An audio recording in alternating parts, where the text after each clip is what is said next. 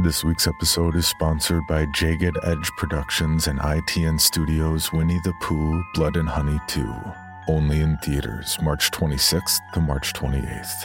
The suspenseful and thrilling sequel to last year's immense hit Winnie the Pooh Blood and Honey amplifies the gore factor with 10 times the number of kills to put fans both new and old at the edge of their seats.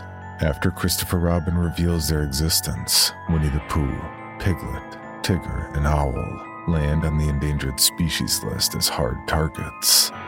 Unwilling to hide in the shadows, the Ultimate Scream Team embarks on a murderous rampage through the town of Ashdown to get their revenge on Christopher Robin, once and for all.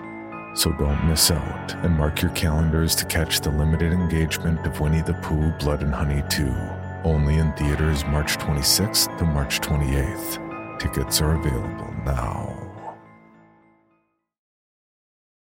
Reese's peanut butter cups are the greatest, but let me play devil's advocate here. Let's see. So, no, that's a good thing. Uh, that's definitely not a problem. Uh, Reese's, you did it. You stumped this charming devil.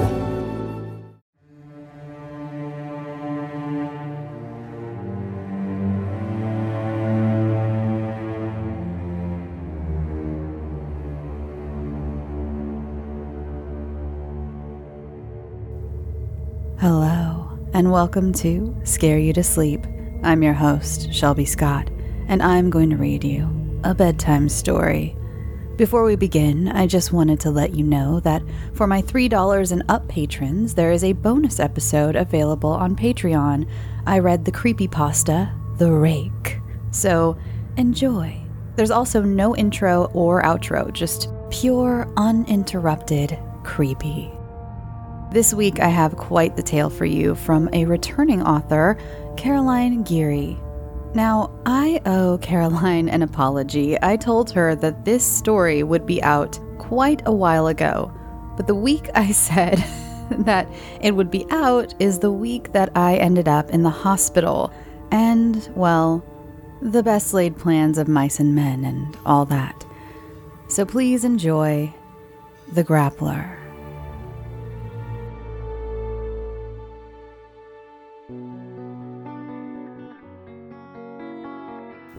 Hell is empty, and all the devils are here.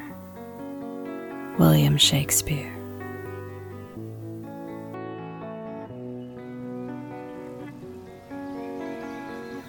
The sun is setting across the sky, muted blues blending to deep red. The day has been a hot one. I slip a cardigan across my sunburnt shoulders, and the evening air has a slight chill to it. I wince slightly. All right, Anna?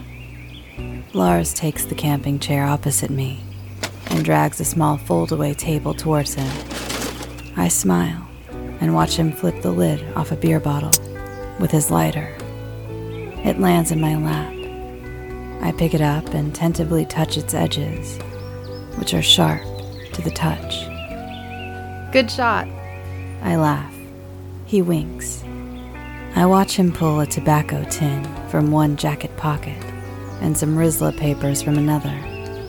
He looks around at the tree branches swaying, their leaves rippling as a breeze carries the smell of fires and barbecues across the campsite. Too windy, he deduces, and disappears into our tent, presumably to roll a joint. I feel out of place here. Lars invited me on this camping trip to Woody Hole, but I feel he regrets it. I don't fit in too well with his friends, and we aren't really boyfriend and girlfriend. Not yet, anyway. I see some of the others come back across the field with branches in their arms, ready for the fire. I stand up and manage a smile as they approach. I feel self conscious and out of place.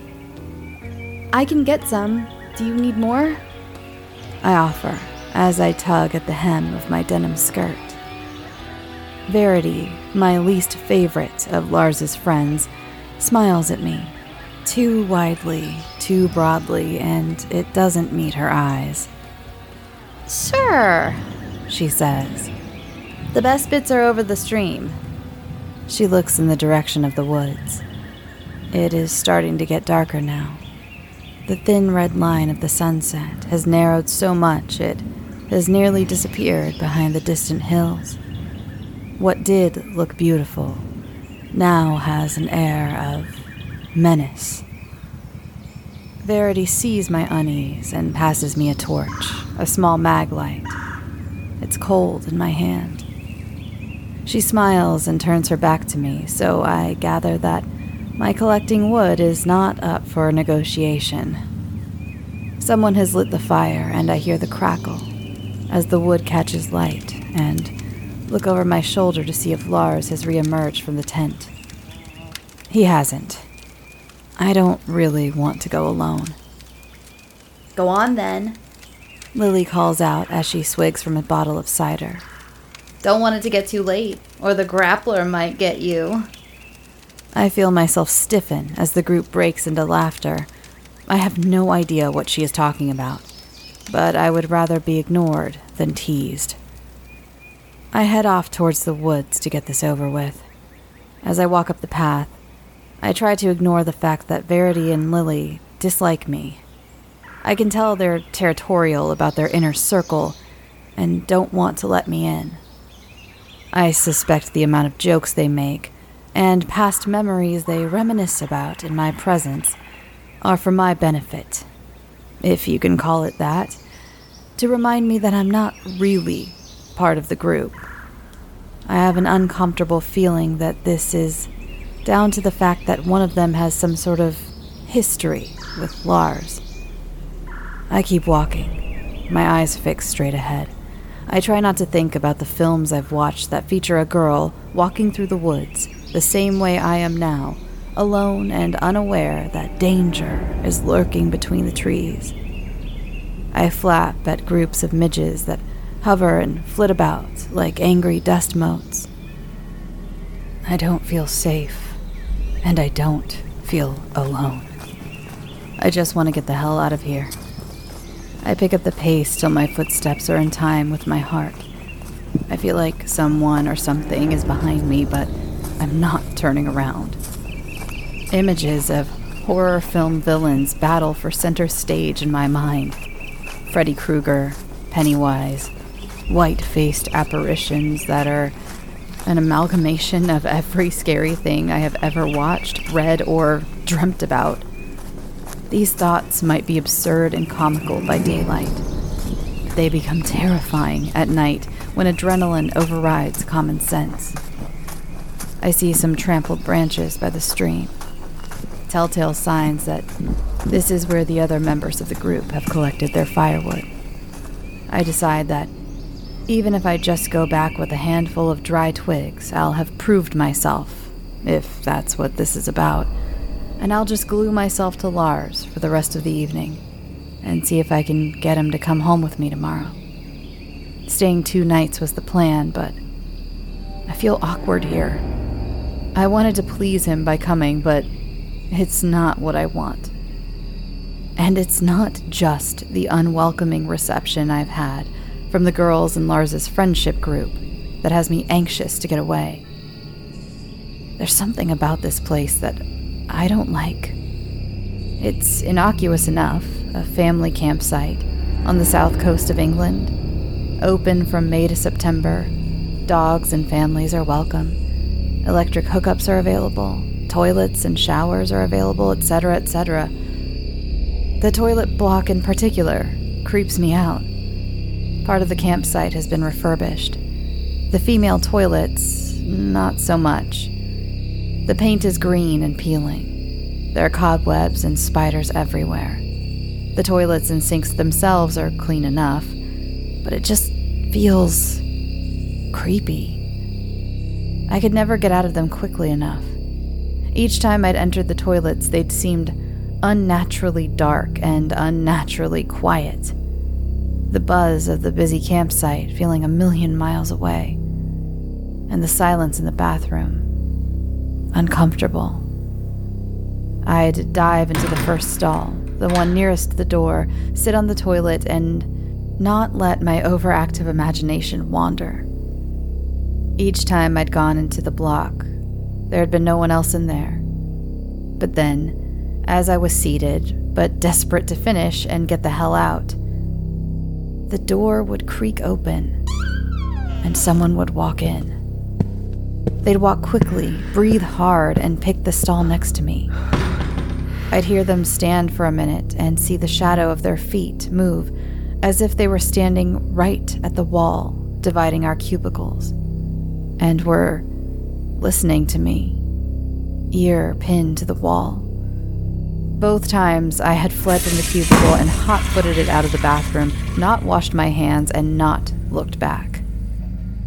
One time, I heard the occupied cubicle's lock slide open, but I simply sped up. Once I was back out in daylight, I almost laughed at myself for being so overdramatic. Too many scary stories, I told myself. I shake my head as if to empty it of unwelcome thoughts, and I bend down to pick up some sticks when I hear the snap of dry twigs behind me. I hear the gasp escape my lips as I swing around, but there is no one there. Lars? I ask frantically. I hear nothing. I start walking down the path as quickly as I can. Another crack of branches. I spin around, but it is now almost completely dark, and it would be easy for someone to hide. I switch the mag light on and I quickly scan from left to right, and although I see no one and nothing, the darkness and the branches merge together, creating suggestions of silhouettes. And I start to run. I hear something behind me not the sound of running, but branches cracking to the left and to the right of me. As I reach the edge of the pathway and onto the comforting grass of the campsite, I am suddenly aware of how out of breath I am, and I struggle to compose myself as I walk up to our pitch and our group around the campfire. Are you out of breath? Verity's eyes open in faux wonder as she looks around, glee spreading across her smug features as she captures the attention of everyone, including Lars, who shifts uncomfortably in his camping seat. Lily snorts out a laugh. oh my god, were you scared? Did you run back? they laugh hysterically. Lars doesn't come to my rescue, and I feel my face flame. Miles, Lily's boyfriend, jumps to my defense. Don't fucking blame you he says. Fucking horrible up there. Have a fucking drink. He gives me a warm smile, and I'm pathetically grateful. He picks a can of what looks like cider out of the drinks bin and throws it towards me. It's a soft underarm throw, and thankfully I catch it deftly in one hand, which obviously earns me some kudos as the atmosphere shifts its focus from me and the conversation resumes. I sit next to Lars, open my cider, and drink greedily, hoping it will take the edge off my anxiety. Lars shuffles his camping chair along so it's closer to mine, and he reaches out and takes my hand. Finally, I think. I had been planning to tell him tonight that I wanted to go home tomorrow, but somehow the words won't come. I glance at him out of the corner of my eye. He is so good looking, I think. Actually, quite out of my league.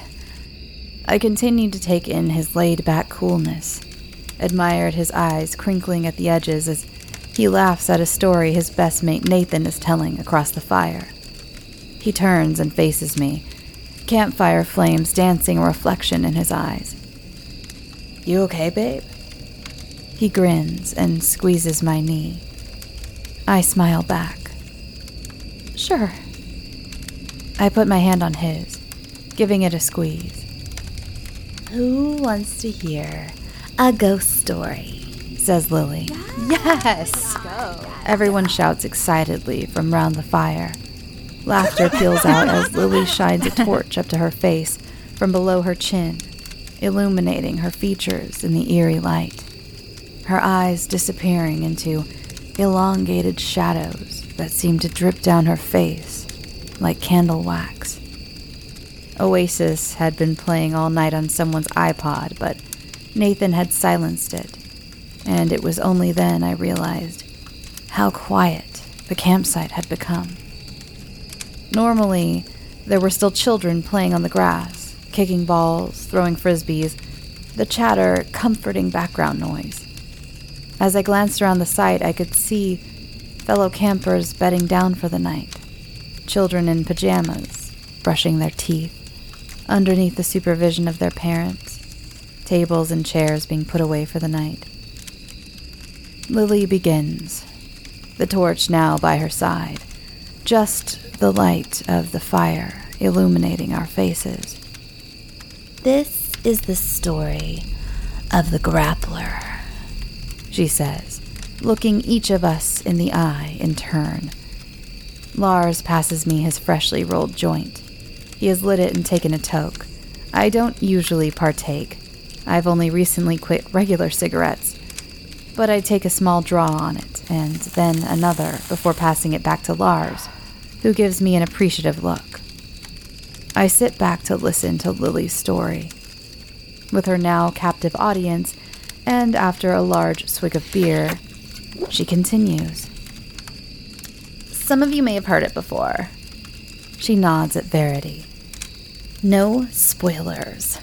Now, me and my family have been coming to this campsite, the fabulous Woody Hole, since I was a child. We started coming when I was three years old and came every year religiously until I was 12. She paused here for what appeared to be dramatic effect. And why did you stop? said Verity theatrically, which made me realize they had acted out this little skit before. We stopped coming, she said, because one year there was a murder. The group erupts into a mixture of mock shock and one cry of bullshit, bullshit. from Nathan. It's true, continues Lily. I notice she is playing with her necklace a silver crucifix that glints in the light of the fire. Lars passes me the joint and I take another puff. It is, she says, waving a dismissive hand. Google it. She swigs her beer and continues. You know, one thing I've always struggled with is finding time to manage my finances. At the end of a busy week, the last thing I want to do is spend time budgeting all of my expenses or tracking down customer service teams to cancel old subscriptions I no longer use. Plus, I am not the best with numbers. But now, I use Rocket Money and it does all that for me. Rocket Money is a personal finance app that finds and cancels your unwanted subscriptions, monitors your spending, and helps lower your bills so that you can grow your savings. With Rocket Money, I have full control over my subscriptions and a clear view of my expenses. I can see all of my subscriptions in one place, and if I see something I don't want, Rocket Money can help me cancel it with a few taps. I love how the dashboard shows me this month's spending compared to last month, so I can clearly see my spending habits. Plus, they'll help me create a custom budget and keep my spending on track. Rocket Money will even try to negotiate your bills for you by up to 20%. All you have to do is submit a picture of your bill, and Rocket Money takes care of the rest. And I know you do not have the time or mental bandwidth to deal with customer service, but don't worry, they'll deal with customer service for you. Rocket Money has over 5 million users and has saved a total of 5 $100 million in canceled subscriptions, saving members up to $740 a year when using all of the app's features. Stop wasting money on things you don't use. Cancel your unwanted subscriptions by going to rocketmoney.com slash scare you to sleep. That's rocketmoney.com slash scare you to sleep. rocketmoney.com slash scare you to sleep. Reese's peanut butter cups are the greatest, but let me play devil's advocate here. Let's see. So, no, that's a good thing. Uh, that's definitely not a problem. Uh, Reese's, you did it. You stumped this charming devil. One morning, some parents woke up and found their daughter wasn't in the tent. It was early. They presumed she was in the shower or whatever. Thinking she would be back any minute, they started their day. They fill their little kettle ready for coffee. They start frying up some bacon. But their daughter didn't come back. So the mom went down to the toilet to find her and to see if she was okay. But when she went into the toilet block, what she saw was worse than anything she could have ever imagined. Her screams echoed across the campsite, causing the girl's father and several other campers to come running to see what was wrong. On entering the toilet block, everyone froze, rooted to the spot at the grisly sight that beheld them. A large pop from the fire broke the silence and made everyone jump, then shift uncomfortably in their seats. Lily continued. The floor was covered in a large pool of blood. Blood that had flowed from a locked cubicle. The girl's mum screamed and hammered on the door. She dropped to her feet, getting covered in blood to look beneath. She could only see her daughter's blood stained trainers and her legs at an awkward angle. She wasn't moving. The girl's father, with the help of some others, was helped to climb over the locked door into the cubicle, and when he looked in, he let out an inhuman wail and could not even bring himself to say what had happened to his daughter. She was a bloody mess that had been clawed, hacked, and stabbed to death. Ew, said Verity but everyone looked slightly uncomfortable. Ghost stories aren't funny as the night draws in, and you're sleeping in a tent in the middle of nowhere. So, continues Lily, having found her stride. It was a bit of a locked room mystery. She died of multiple stab wounds that couldn't have been self inflicted, so the killer must have attacked her by climbing over into the cubicle or under the door and then left the same way I knit my fingers together in my lap, feeling woozy from the joint and uneasy from the story. That did not happen here, says Lars. Lily ignores him and continues. So, they never caught the killer, and eventually, they closed the case. The girl. Lily stops to light a cigarette and takes a long draw on it exhaling the smoke skywards. Her name was Abigail. She never had justice, and so now she's rumored to haunt the toilet block. I've never seen her ghost, although I do sometimes sense it. So that's who the grappler is, I say. What does grappling even mean? asks Lars. Lily resumes her tale theatrically. People in the ladies' toilet cubicle have reported hearing weird noises. Heard the hand dryer go off and on, and then there's no one there. And at night, people have been terrified, fled the cubicle screaming, saying some god awful face has appeared under the cubicle door, a maniacal grin on her horrific face and she has grabbed and grappled at their feet and tried to struggle her way in underneath the partition wall, all the time gnashing her teeth and clawing with ice cold hands. I shiver inside. My head and stomach start to swirl. Verity looks thoughtful. Is grapple a real word? Anything's real if you say it enough, answers Lily. An eerie tension hangs in the air. I have a large penis. I have a large penis, says Nathan. We burst out laughing and the mood lifts. The night continues. Nathan plays guitar and we sing along. We chuck more wood on the fire. I smoke another joint. I hadn't planned to drink so much, but despite the late hour, the rest of the group have no intention of stopping or calling it a night just yet. If you can't beat 'em, join 'em. I think to myself as I pull myself out of the camping chair to grab a drink from the bin of cold water. But as I look into the bin and into the water, I jump back in a startled surprise. A face is looking out of the water at me. It's submerged, but clearly a human face. It's female. It's hard to determine the color of the skin. The drink bin is black and the water is dark. It's pale, though, deathly pale. Its eyes have lost their life and are milky and unstaring. With a pop of an air bubble, it sinks back below the surface.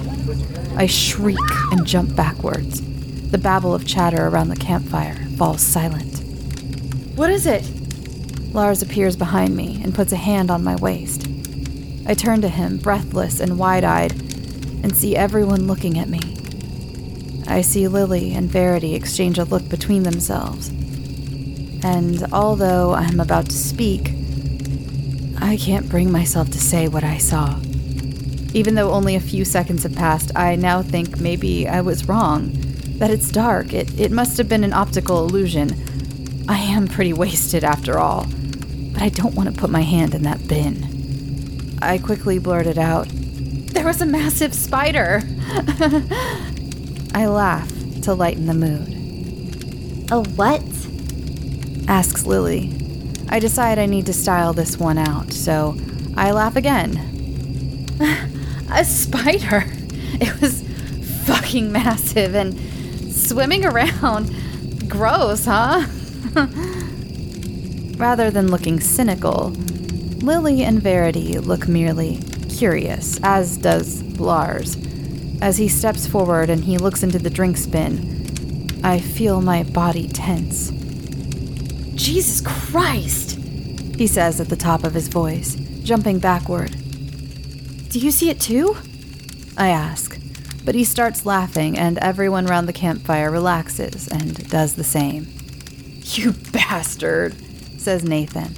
You scared the shit out of me. Well, says Lars. If he's in there, he'll drown. Enjoying his audience, he strides back to the drink bin, rolls up his sleeves, and reaches his hand in. Cider, right? I nod. He rummages round, and then out of nowhere, he drops to his knees, desperately trying to pull his arm from the drink bin. Fuck! My fucking hand! He screams. Shit! I'm too scared to even move. Time stops still, and my heartbeat is hammering in my ears. Lars then slowly rights himself and slowly pulls his arm from the drink bin. His face contorted in pain. I don't know what I'm about to see. A torn and bloody hand? He almost needs to use his other hand to free himself, and I can't bear it as he pulls his hand from the bin only to turn and pass me a can of cider. Grinning from ear to ear. The relief is insane, and I laugh along with everyone else and join Lars back beside the fire. Of course, it was my imagination. What was I thinking? As the night draws in, I relax. Maybe I will stay another day. Lars has pulled his camping chair close to mine and keeps giving my knee a reassuring squeeze. The group laughs and jokes. We look up and marvel at the stars that can be seen so clearly now that we are far removed from the light pollution of the city. We try to make out constellations, making up our own as we go along if we can't remember the proper names. The campsite is quiet now, and dark, apart from the occasional sprinkling of fairy lights. Some tents are illuminated from the inside. The shadows of those inside can be seen, putting children to bed and getting ready to bed down for the night. The fires have dwindled away to a gray smolder. The smell of burning embers and burnt marshmallows is in the air. It is quite cold now, and the air and grass feels damp and dewy. The odd bleat from a sheep in a neighboring field is heard from time to time.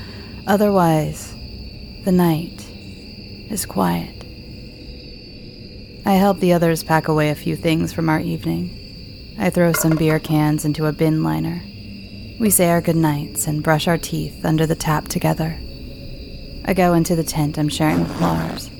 He's blowing some air into our inflatable bed. I'm gonna nip to the loo, I say. Don't be long, he says as he winks at me. I take the path down to the toilet block. I forgot to take a torch, so I use the light of my mobile to illuminate the path in front of me. It only lights the way a couple of feet ahead. I'm tired, but happy. Thinking my chemically altered state is to blame for the face I saw in the water, something my subconscious conjured up from Lily's story. I feel uneasy about the woods, though. I swear I heard something earlier. I put my head down and pick up the pace. I reach the toilet block and enter cautiously. There's no one there. I walk across the tiled floor into the first cubicle on the left. My footsteps break the silence. The floor is littered with toilet paper. The cleaners obviously don't come until first thing in the morning. I lock the door behind me. I undo my shorts and sit. As I do, the sound of the hand dryer blasts into the air, and I jump out of my skin. I sit stock still, the story Lily told me starting to take center stage in my brain. The dryer stops. I don't hear anything else. Maybe it's faulty. But then I hear footsteps, slow and deliberate, and a heavy breathing. The breathing has a slight wheeze to it, like something or someone is about to start laughing. I don't move a muscle. I hardly dare to breathe. The feet advance one step at a time. They get closer and closer, and then stop right outside my cubicle. I can't see the feet, just the shadow of them. They stay motionless for what seems like an age. It must be one of the group coming down to scare me. Lars? I say. My voice comes out unnaturally high pitched. Is that you? No answer. No movement. My heart is thudding so hard I think I can hear it as well as feel it. The shadow moves as they enter the cubicle next to me. They slam the door and bolt it so hard my own door rattles. My fight or flight defense kicks in, and I jump up to unbolt my door, to hot foot it out of there, but before I know it, a hand has shot under the partition wall and grabbed my ankle. It takes me by surprise, and I fall to the floor. My left hip breaks my fall, and I cry out as white, hot pain shoots up my side. I thrash to get away and kick out at the hand. I can't get away, and I can't get up. The hand of the unseen person is thrashing around and keeps getting a hold of me with razor sharp nails, cutting at my ankles. And then it appears. The face under the partition wall, grinning an insane grin, teeth gnashing and biting. I nearly find my footing and am about to stand up when I feel a white, hot pain across my ankle. Instantly, my efforts to stand are futile and I crash back down to the floor. I land in a heap, face to face with its laughing grin and gnashing teeth. A crucifix glinting and swinging around its neck.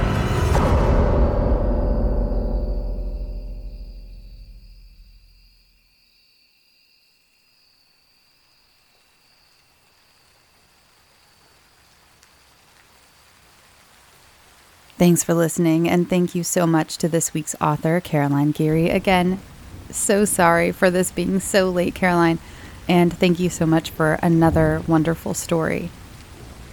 If you'd like to have a story considered for the show, you can send it to scareyoutosleep at gmail.com. Be warned, my submissions are very behind. Um, so just let, to let you know, it will be a while before you hear back.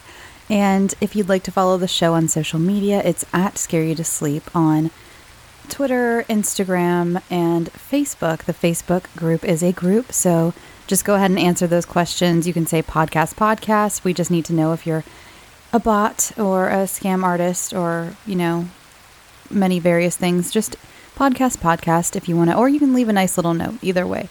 Um, let's see what else. Uh, oh, yeah, that's right. Again, there is a bonus episode available on Patreon for my $3 and up patrons, and I read The Rake. It's a quick little bonus episode, but it was a lot of fun to do. It's very atmospheric. It's one of my favorite creepy pastas. It's just very, um, I don't know, I love the lore of The Rake and, you know, those like trail cams you see pictures of where it's a rake. It, they're just really creepy to me, and I love them. So um, go ahead and check that out if you'd like to become a patron. And oh, also, ad free episodes are available on Patreon if you weren't aware for uh, as little as $1 a month. And this is the part of the show where I slow it down and decompress and just talk about stuff. so if you are only here for the scares, then I will see you next week. Oh, and by the way, I did hear a lot feedback but for a lot of feedback about last week's episode, and so I will be making that a series where I read some haunted headlines and old, you know, newspaper articles. So I will be doing that again for sure. So thank you for your feedback. I got all good feedback about it too. So that was amazing. And for those of you who stick around for my baking, I made some creme brulee this past Sunday. It was my parents' 40th anniversary. Happy anniversary, mom and dad. And I made them creme brulee for their anniversary, but of course, I made enough for me too. Duh. and enough for me and one that was a tester. So, you know, creme brulee all around. And it was a lot of fun. I don't currently have access to my kitchen torches, but my dad has like an actual big butane torch. Like and i think real chefs use the big the big ones that you see in like a garage. And so i used that to uh, brulee the creme and it was so much fun and it worked way better than a chintzy little kitchen torch which are usually i think more expensive than one of those. So just a heads up if you're trying to gauge which one to get. Um, of course the kitchen the ones specifically meant for kitchen use have a little more have a few more safety features built in, but if you're confident in your torching abilities, then I recommend the good old regular one from like Home Depot. it was, again, a lot of fun to use and I think worked better than the kitchen torches. I apologize if my voice is still a little gross. Um, I'm still not 100%. I'm feeling all better, but my voice is just not 100%. So, again, apologies for if I sound, you know, unpleasant. Uh, some people said they liked my sick voice last week, though, so um, you're welcome. and I do hear you. A few of you were like, You're sick a lot. And I am, not usually in previous years, but recently I have been. And I think a lot of it has to do with stress. But I'm working on getting out of uh, all my stressful situations. I mean, not all of them, that's just life, but getting to a point where I am not so completely packed to the brim with uh, stress. So hopefully, I will not be as sick as often in the future. And I do take vitamins. Don't worry. I do take very good care of my body for those who are concerned. Not that I need to explain anything. I don't like feel the need to explain it, but I, I, I appreciate the concerns. Um, but don't worry. I eat my vegetables. I drink my water. I exercise. I do all the things. But I think a lot of it, again, is just stress, which can, you know, lower your immune system. Um, at least I think so. Um, there's a doctor out there listening right now who's like, no, that's dumb. You're dumb. That was dumb thing to say. I don't know, but uh, that's what I feel like it was anyway. Um, so thank you again for all of your concerns and your all your kind notes um, on like comments on Spotify and everything. Um, all right, I don't have much to say, and again, I'm not. My voice is not 100%. It's starting to go, as you can hear. Um, so I'm going to go rest that, and I hope you enjoyed this week's episode. This is a good. I one reason I read the Rake on Patreon, by the way, um, is I feel like they're really fun pairings together. I don't know, they're very different monsters, but I felt like they went really beautifully together. so if you want to make that a double feature, then I highly recommend it. All right, folks, I'm going to be signing off now. I hope you have an excellent weekend or week or whatever it is you will whenever you listen to this. I hope you're having a great time commuting or folding laundry or at the gym um, at, or going to sleep. Going to sleep. There are those of you who do listen to sleep, and I appreciate that. I love you guys a lot because a lot of you tell me that you listen once to fall asleep to and you don't hear the end of the story, so then you listen again and that's cool for me and my download numbers. So I really appreciate the the sleepers out there. Um, all right, I'm going to go. I love you. Go, please drink your water, and like everyone has told me, take your vitamins or do whatever. I'm not going to give you health advice, but you know, just you are your you are the only you. So take care of the only you there is, because you are important and you are loved, even if you don't feel like you are. And if you're in a really bad situation right now, there is light at the end of the tunnel, I promise, because I found it myself. So I just, not to get super mushy, all right, I'm gonna go. I love you. Good night. Uh, go get some sleep. Sweet dreams.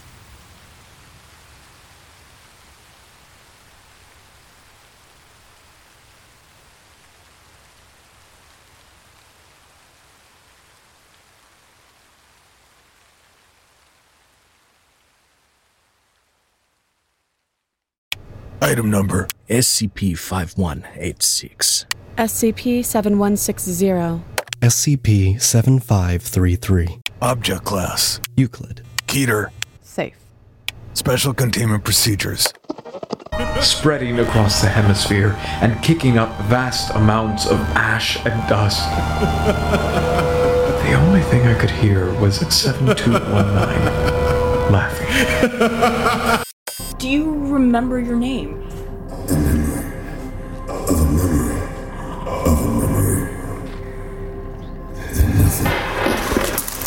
Heartland Counseling. Appointment update. I feel them again. Heartland Counseling. Appointment update. They're in my ears! Heartland Counseling. Appointment update. Nobody understands! SCP Archives is a weekly fiction podcast. Each episode, we dive into the strange, the unknown, and the. Find us on Apple Podcasts, Spotify, or at scparchives.com.